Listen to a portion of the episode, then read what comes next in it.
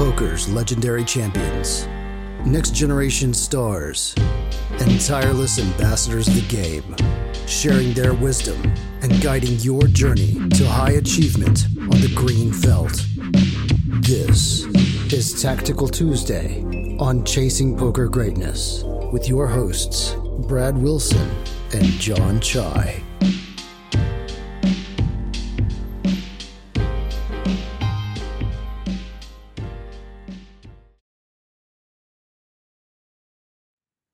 Welcome, welcome, welcome, my friend, to another episode of the Chasing Poker Greatness podcast. As always, this is your host, the founder of ChasingPokerGreatness.com, Coach Brad Wilson.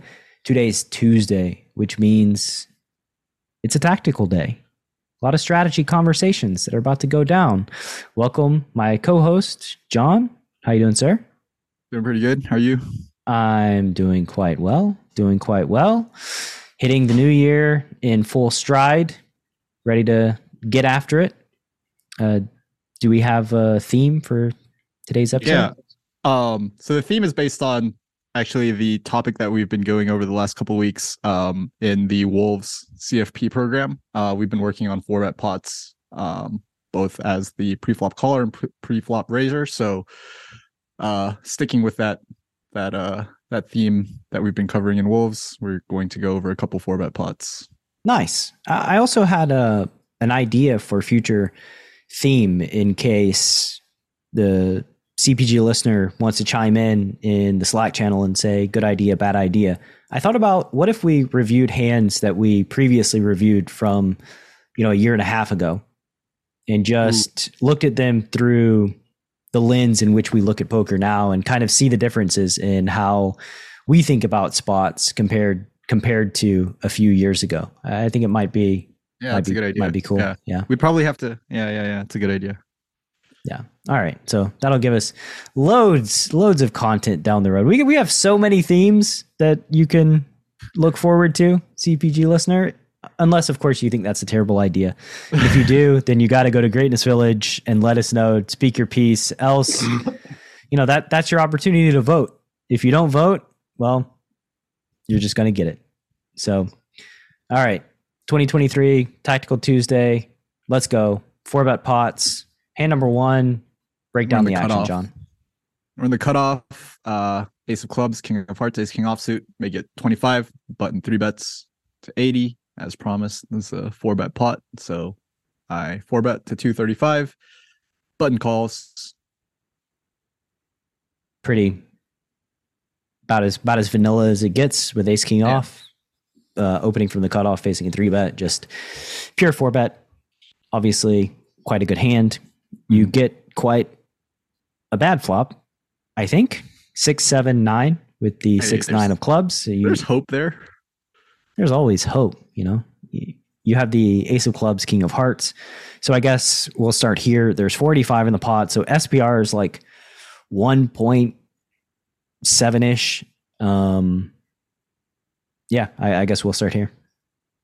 Um, I think this board is uh, maybe on first glance uh, looks a little scarier than than it actually is. I think like some of the ultra strong hands, like the 10 eights and 8 fives, just not in not in the button button three bet range. Probably if it for some reason was in the three bet range, I doubt would it would be in the four bet call range. Um, so I think like the really strong hands that the button has on this board are going to be like just the sets, like nine sevens. I don't know what he does with sixes, so maybe he has two combos of sets, maybe three.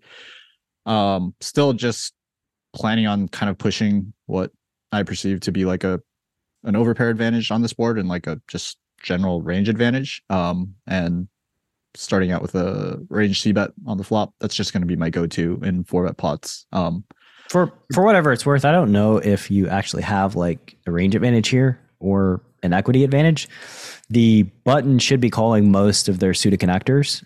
I don't think we're four betting all of our suited connectors, and the yeah, button's jamming ace king. So like they don't have ace king in range, and we do, which is just like more combos of high cards.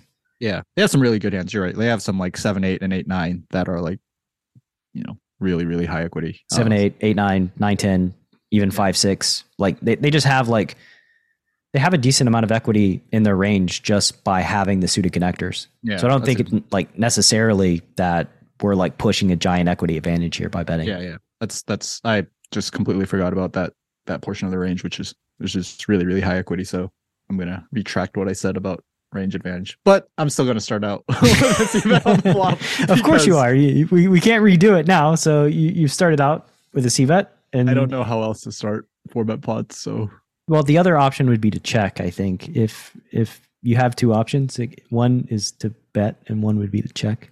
I think open folding is a bit much. Um, we can probably discount that pretty heavily. Open fold and check seem pretty close in EV to me. I mean, I, I, think the equity distribution could just be such that you're supposed to check range here instead yeah, of bet, maybe that's bet range. Yeah, given like how many strong like suited connector hands just smash smash this board. I, I'm I'm really rethinking my flop strategy now. Yeah. Anyways, but we're here. We can't undo it. So you bet a quarter, villain calls. So flop is six, seven, nine. What does the turn do? It just like totally bails you out. We have a ace of diamonds on the turn, which yeah. is incredibly good for us. Um, and now the SPR is under one, so we have a have a decision as to how to proceed here. I I guess the flop really was the first decision, but in my mind, I, you know, like I said, I, I was just range betting the flop and didn't put a ton of thought into it. So yeah, this was going to be like my first real question about this hand. Um, I think we have an option to keep betting here, or we could check. I think there are lots of hands in our range that have now been kind of demoted to bluff catchers, namely like the jacks through kings portion of our range. Um, so there are hands that like naturally just kind of want to check call. I, I don't know like what a lot of our ace X does. I, am assuming a hand like ace five suited that four bets pre probably just checks this turn quite frequently. On the flip side, though, if I was bluffing, like if I had like king jack or king 10 suited or something like that, I would be so happy about this turn that I'd probably last. Yeah, I mean, I, and I think your like sizing options are fairly limited. Like even though the SPR is under one, I, I think small bet is really yeah. your only option as Sorry, it relates blast, to sizing. small bet. Yeah, yeah, yeah. that is your blast. Is yeah. a, another small bet on the turn. Um, it's quite an interesting situation where some portions of your range get demoted, and then other portions of your range get promoted quite drastically. And then how to manage both of those. Um, yeah, it's interesting. I think like yeah, betting small is probably the path that I would take. Just you, you can clearly get called by much worse. Um, kind of hard for worse to start betting the turn. I think like those five sixes, seven eights, nine tens are just going to almost always check back on the turn ace. There's really no reason for them to bet. So like probably the only hands that they bet versus check would be like their flop uh, low equity calls um, and I don't know that necessarily there's enough of those to to really go for betting. Plus, when they have those low equity calls on the flop, they're almost all of them are blocking the hands that they're trying to fold out, which is another conundrum here for the in position player. What are uh, some of those low equity calls that you're imagining right now? Like king queen suited, king jack suited, um, jack ten suited. Like they all block the portion that they're targeting to fold. Um, queen jack suited. Like you know you mentioned like your king jack and king 10 would be the king highs right that you're like happy to keep going to war with. Well all the cards that block you from having those hands which would be their lower equity calls on the flop just don't make good barrel candidates. So so i think like yeah you just almost have to bet the turn here. Okay. I didn't. Cool. Well I, I don't know. Uh, that's uh uh classic Classic John. So you don't bet the turn on the ace. And I guess give me the rationale for not betting the turn. I thought SPR one, I mean, we can still get stacks and comfortably on the river. Again, I think a lot of it just goes back to my like poor ranging of villain on the flop, right? I think that if I had seen all the five sixes, six eight, seven eights, eight nines, yeah. um, I, I would have seen the small bet on the turn like much mm-hmm. more clearly. Um, but yeah, I, I think like a really important thing that you mentioned though is that like I really don't even if I even if I saw those six eights and eight nines and whatever, like if I checked here with ace king, I would be really surprised to see the button bet ever. Right. And if that's like something, you know, if that's what I'm expecting, then yeah, I should probably be putting in some money with Ace King myself. But you know, in my defense, it's again, it's SPR one. It's not like you know, it's not like we have some major issue on the river getting stacks in if if I check a street. There's like some really interesting hypotheticals here because like with that analysis on the turn, right? With like a hand such as queens on this turn, would it just become a check fold? Seems like almost certainly, right? What about a hand like Ace King? Hand like ace king. That's that's a really good question. Like would it almost certainly become a like maybe not a check fold on the turn to like the quarter, but facing the river jam, like or maybe you should just jam versus. Ah, I- I- no, you shouldn't jam versus the quarter because the quarter is going to be polarized. Yeah, I, I, I'm not sure. Like it's when when ranges are so narrow, like it, it just creates these kind of interesting conundrums with these type of hands. Like maybe you just shouldn't check queens. Maybe you should just bet a quarter with queens and then play rivers appropriately because you block you know you, you block ace queen which is probably their primary value hand Yeah. um, that hits the turn and then you can get value from worse. And yeah checking is very tricky. It's it's all very tricky i think. So anyway you go ahead and check. And they check Expect behind check which, which is good. Like, much better to face the check behind than to face a bet. sure, sure. um, and the river is a seven. So six, seven, nine, ace, seven. Um, no flush completed. I guess we'll go back to your decision here. The podcast listener did not see the action that you chose. So now you have SPR under one again and board pairing river to bet or not to bet. You know, that's the question. Yeah. So, uh, I'm, I'm, I'm I want to hear what you.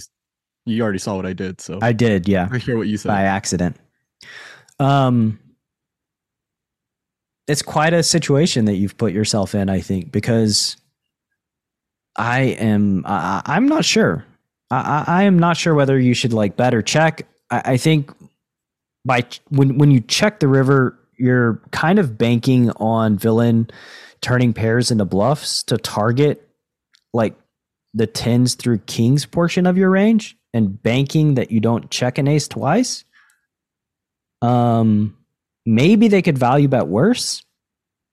They could jam worse facing double check. So maybe you get. Hmm. Okay, okay. Can I, can I tell you what I think? Yeah. I think that there's a really, really big portion of villain's range that wants to jam the river, and it's not just pairs. I think it sort of goes back to what we talked about on the turn that we don't expect villain to turn hands into bluffs on the turn because like they just block the range that they're targeting, right? Like the king queens, the queen jacks that Mhm. all float the quarter on the flop. Um or not float, but all call the quarter on the flop that don't stab the turn.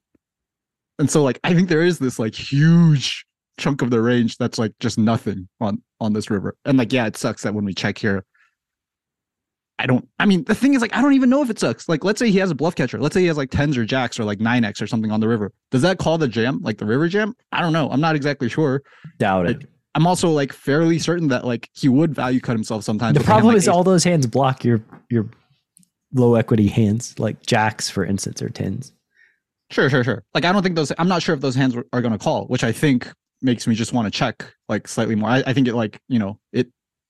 It- For for the Tactical Tuesday listener, by the way, I want to clarify on what John John's like backtracking on the use of the word float. Like they're just there. There's like the common usage of the word float, and then uh, like an internal way that we use it, and those are quite different. So, you know, when John said, um, "No, they they didn't float the flop," like it, it basically they did float the flop based on the com- most common definition of float, just not in our definition of it. If if that makes sense. Wanted to clarify that because I, I I'm like actively trying to not say float on the flop myself, yeah, even yeah. though you know that would be like the most common way to phrase it. Um, but anyway, so so basically, like all those hands that uh, you're just opening the door for like all the like suited broadways to rip the river, basically, and say, yeah. and and also just like one last thing. I think a lot of the hands that call or like are happy about calling just jam the river themselves. Like just Yeah, that- put themselves the way. they yeah, that, that was Yeah, yeah. sort of what I was getting to with like the ace queen, ace jack, ace tens, even ace five probably value jams the river. Yeah. Um, because like it's just too juicy of a spot to Right, check right. back top pair. Looks But- like I have kings, queens, jacks. exactly. Yeah, yeah. If they put the money in with their ace X on their own, and then they put the money in with their, you know, the bluff region on their own, then and they don't call with their bluff catching region at a high frequency, then I think checking just is got to be the preferred path. That's that's where my mind was at and on the river. Yeah. So you check villain jams, and they have the jack ten of spades. So well done. Ha. Ha! Got him. and if you would have bet the turn, I wonder what they do. I guess they just have to fold the turn. yeah, I think Yeah, you even just have to facing quarter, you just have to fold. Yeah. Yeah, they just have to fold. All right, good hand number one. We, we've been getting a little verbose, I've noticed, in our Tactical Tuesdays lately. Are these getting longer? 15 minute segment. Man, look at us go. All right, stick around for the break. Can't promise another 15 minute hand. Six or seven. I, I think that's that should be just be good enough to please everyone. Six What or we'll seven. for. The decision to enter a hand is fundamental to poker strategy. Too tight, and they know what you have. Too loose, and you're easy to run over. Pre-flop bootcamp from Chasing Poker Greatness is a comprehensive guide to locking down your pre-flop game and creating true range advantage. Eight days of guided training, over 60 optimal ranges, and access to a dedicated community of players that will push your pre-flop game from a place of weakness to your greatest strength. Go to chasingpokergreatness.com slash bootcamp. Available now. John, I wanted to ask you why you decided to invest in a pre-flop bootcamp. Everything that you had done with me to that point, or I had heard you do, had impressed me. I loved the podcast. I accidentally ended up in the poker power hour and loved that. And then I took coaching, and then you recommended the boot camp. And at first, I didn't think it was, you know, something that would be that valuable. But I was like, everything else has been amazing. So I signed up, and then it just blew me away. And what about bootcamp blew you away? like it started off slow like uh, i'm learning these ranges and i'm not even understanding what you're talking about. And then all of a sudden as i start to understand what we're doing with the three bets the four bets and all of a sudden it just kind of hit me. And i was like oh my god how do i not know this stuff? This is amazing. The more i studied them i started to understand why they were constructed sometimes. Like i'd be like that's why that's like that and that would lead to more revelations and just a better understanding of poker in general. Do you have any interesting takeaways from your boot camp experience? The most interesting thing about the boot camp, it's a pre-flop boot camp, but I feel like it's done as much for my post game as it did for my pre-game. Just because I'm not in as many awkward and bad situations as I found myself in. You know, when we were doing coaching before the boot camp, we couldn't get through 10, 15 minutes of tape without finding mistake after mistake. And then once we did the boot camp, it solved problems on the back end as well. I know you've studied for a thousand hours this year. How do you think boot camp compares to your other poker study? Oh, it's crazy. The boot camp is probably the most important thing I've done all year out of everything. I would give anything to go back and to, to know that stuff 10 years ago. I can't imagine how successful I'd be right now if I had known that stuff. And I thought the boot camp was so valuable that I literally insisted you take more money from me and paid you more for the boot camp because I was blown away. I just thought the price was too cheap. And it's changed my game in ways that I, I can't even explain to you. If you'd like to join the next round of pre-flop bootcamp, which starts on the last Saturday of every month, head to chasingpokergreatness.com slash bootcamp to lock up your spot. One more time, that's chasingpokergreatness.com slash bootcamp.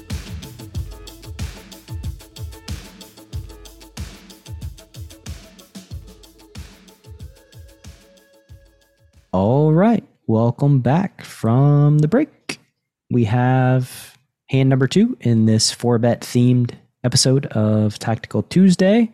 John, dive right into the action. Got another pretty good hand in the cutoff. King of clubs, king of diamonds, make it 25. The button, three bets, 75.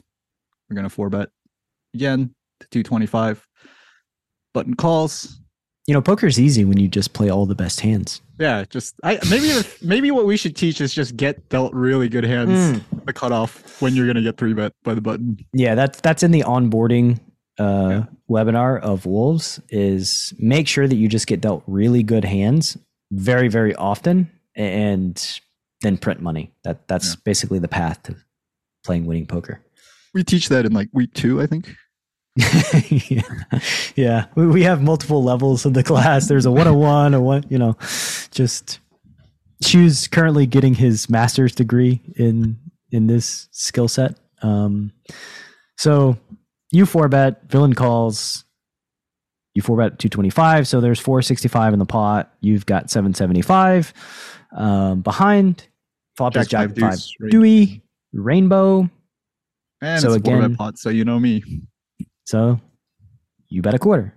Just a shock, shocker of all shockers um, that you bet a quarter here. I think just it, it is the thing to do. So there's really nothing to talk about there. Mm. Turn is a 10. SPR's a little bit more than one here. So I guess we'll talk again where the decision kind of hinges on the turn. Yeah. Uh, don't know what the best line of action here is. I mean, our hand is still really good, still good enough to value bet. Certainly, there's no shortage of Jack X, which I'm sure the button is very unlikely to fold. I think he probably has everything down to Jack 10 suited, which is now top two, but certainly has Queen Jack, King Jack, Ace Jack. Um, yeah, I mean, seems pretty close between betting again here or maybe checking, allowing some of their bluffs to bet the turn. Um, Yeah, I mean, essentially, like you're you're probably gonna either put everything into one bucket or the other, and if you're not, um, you know, randomizing in some fashion, right? Like you're just gonna put all your hands in the check bucket, or you're gonna put all your hands in like the bet quarter bucket. Uh, I think that the bet quarter bucket makes sense here, um, but I said that last time, so maybe you'll just just- stick it all in the check bucket again. I can't do anything right on the turn apparently. No, you, I'm just betting more than you, and you're you're checking more than me. Um, so yeah, you go ahead and check the turn. Assume that you're checking range, right? Like, Yeah, I also think that like the 10 is a little it's a little bit meaningful in the sense that it it I think it does reduce the value the the bluff catch combos that can call a quarter on the turn. Like part of the range that I'm targeting is hands like pocket 10 or are hands like pocket 10s, pocket 9s, like those are sort of hands that I hope are in there. This demotes nines as well as improves 10s, so I don't know if that's like a a little bit of a concern for you, but it it was like kind of in the back of my mind. yeah, I guess I guess the problem would be like, how do you get action from nines anyway?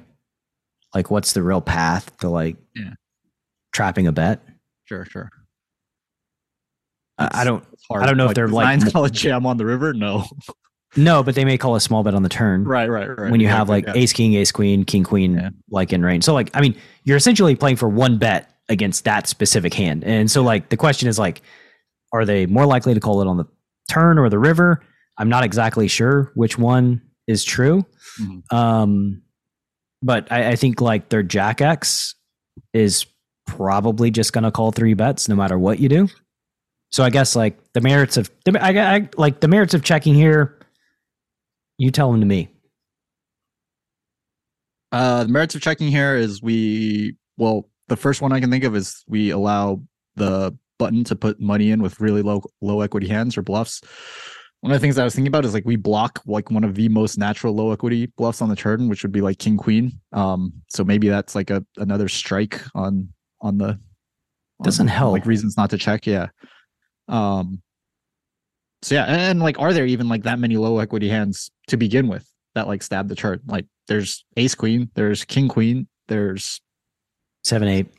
Yeah, I mean, I, maybe there are enough. Maybe there's just enough like six seven of spades. You know, like eight nine of hearts, like those types of hands um in his in his in his uh in his stabbing range on the turn. I mean, like we just we have to remember that this is button versus cutoff. You know, like we said in the previous hand, they are going to have all those suited connectors. I think all the ones with backdoor flush draws, definitely all the ones with backdoor flush draws and backdoor straight draws are going to call a quarter on the flop. So I don't know. I'm starting to like check a little bit more now. Yeah, it's probably like the second loosest out of position four bet formation besides small blind versus big blind. Mm-hmm. So just quite a loose scenario here where both of you still maintain a fair number of combos, like relatively speaking to four bet pots and other positions. Yeah.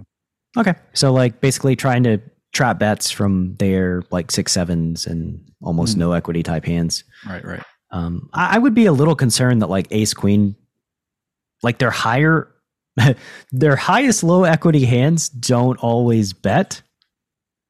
Yeah, because they want to fully realize. Mm-hmm. You know that yeah. that would be like a little, a little hitch. That like the hands that they do want to bet would be like, I like they're six seven of spades, like those type of hands that are just like whatever. You know, I've got jam Z- on me. What's the worst that can happen? Yeah, like it's not it's not a big deal. Um, so villain goes ahead and bets a quarter for you after you check. Yeah. I think we have another decision here. Yeah, probably a pretty big one. Jam or let them hang themselves. Yeah, I think there's a lack of rope being sold in this town for their self hangings. So jam? Probably. I think like you do have natural low equity hands that can check jam the turn. Uh, I don't think it's like crazy. I mean, I'm like, you know, presumably I'm checking range on the turn, right? So sure. I have king queen, I have ace queen, ace king. I think I mean, it's really it's really really tricky like ace jack does ace jack call the jam, right? Like that so like you know, ace jack is probably the best hand they have that you beat, right? Because they probably don't have queens. They just jam those pre. So like ace jack's the best hand they can have that has you beat. Does ace jack on a deuce river jam for value? I don't think so. You know, it's just too hard to get called by worse. Yeah. Maybe they do, but I don't know that they do it at a high frequency. Like So do you think that they call the check jam here on the turn more frequently than they jam the deuce river? I think so. Yeah. Because you have like ace queen, ace king, and king queen in your range. So like they can, you know, they can just like shrug, bet, call the turn with ace jack. Yep. Hmm. But, you know, again, if they have like some ace queen that they just decide to bet the turn and jam the river, then that's obviously good for us too. Or the six, seven of spades. Six, seven of spades is obviously great for us. Yeah, that's, yeah, yeah. That doesn't fall under the good category. That falls oh, under the, the really, really good category. All right, all right, all right. Um, so you go ahead and check call. kind of keep sticking with the theme. Maybe the theme is like I ask Brad what he would do, and then I do the opposite. Um, yeah, I mean, just trying to keep all those really low equity hands sure. in, the ace queens in, the six seven of spades in. Um, yeah, it makes sense. Yep. And, it's not that like that's not a viable path, right? It's not not that like I think that the listener really needs to know that like we're trying to find the best one. And it's not that like one is not viable or the other is not viable. It's just like we're trying to find the best path possible here. Yeah. Um, and I think like check calling and check calling is is definitely a, a quite a good path. Like the the um, just making the argument for another path essentially. Uh, Rivers an eight, so bricks all their ace queens, bricks their king queens, bricks their six seven of spades, which by the way, they're pretty much all bricks for six seven of spades. Um, 973 in the pot. Villain's got 515 left. They check, or you check, villain jams, and you just call. Mm-hmm. And I'm guessing it's going to end well for you. No, he rivered a set. wow. You, you trick the podcast listener; they can't see. Um, no, villain has ace queen. They they don't have a set. You max out value against ace queen off, which, yeah, I mean, like if you're maxing value versus ace queen off, which is 16 combos here, like maybe that's just good enough to make the case for check calling because yeah, they're just going to have so many different combos of ace queen here. Yeah. I mean, they're gonna have every ace queen. Yeah. Yeah. And that's going to like those 16 combos make up a significant portion of their full range at this point because of the fact that it's a four bet pot and ranges have, you know, gotten reduced Mhm. sort of at every, every single node. So like, yeah, maybe check check calling twice, targeting even only ace queen. Like maybe that that just outperforms Yeah, that's a good. one. small betting. Yeah. Yeah, you don't even need to throw in all the all the six seven suiteds. Yeah, that's just like kind of icing on the cake, right? Right, right. Yeah. Nice. So I I promised, you know, 6 or 7 minutes. We got we got a good 10 minutes here in the second hand. So we still overperformed um and underpromised. So good for us. I think that's going to do it for today's episode of Tactical Tuesday. Let us know your thoughts on my idea proposal in today's Yeah, or, show. or even if there's like a, a specific hand that you'd like to see re Hmm. re reviewed. Yeah, a would be good. specific episode, a specific hand um, that you'd like to have us reanalyze. That would be interesting as well. Let us know in Greatness Village. You can also tweet at me at CPG Podcast on the tweeter. And uh, that's all I have for today's episode.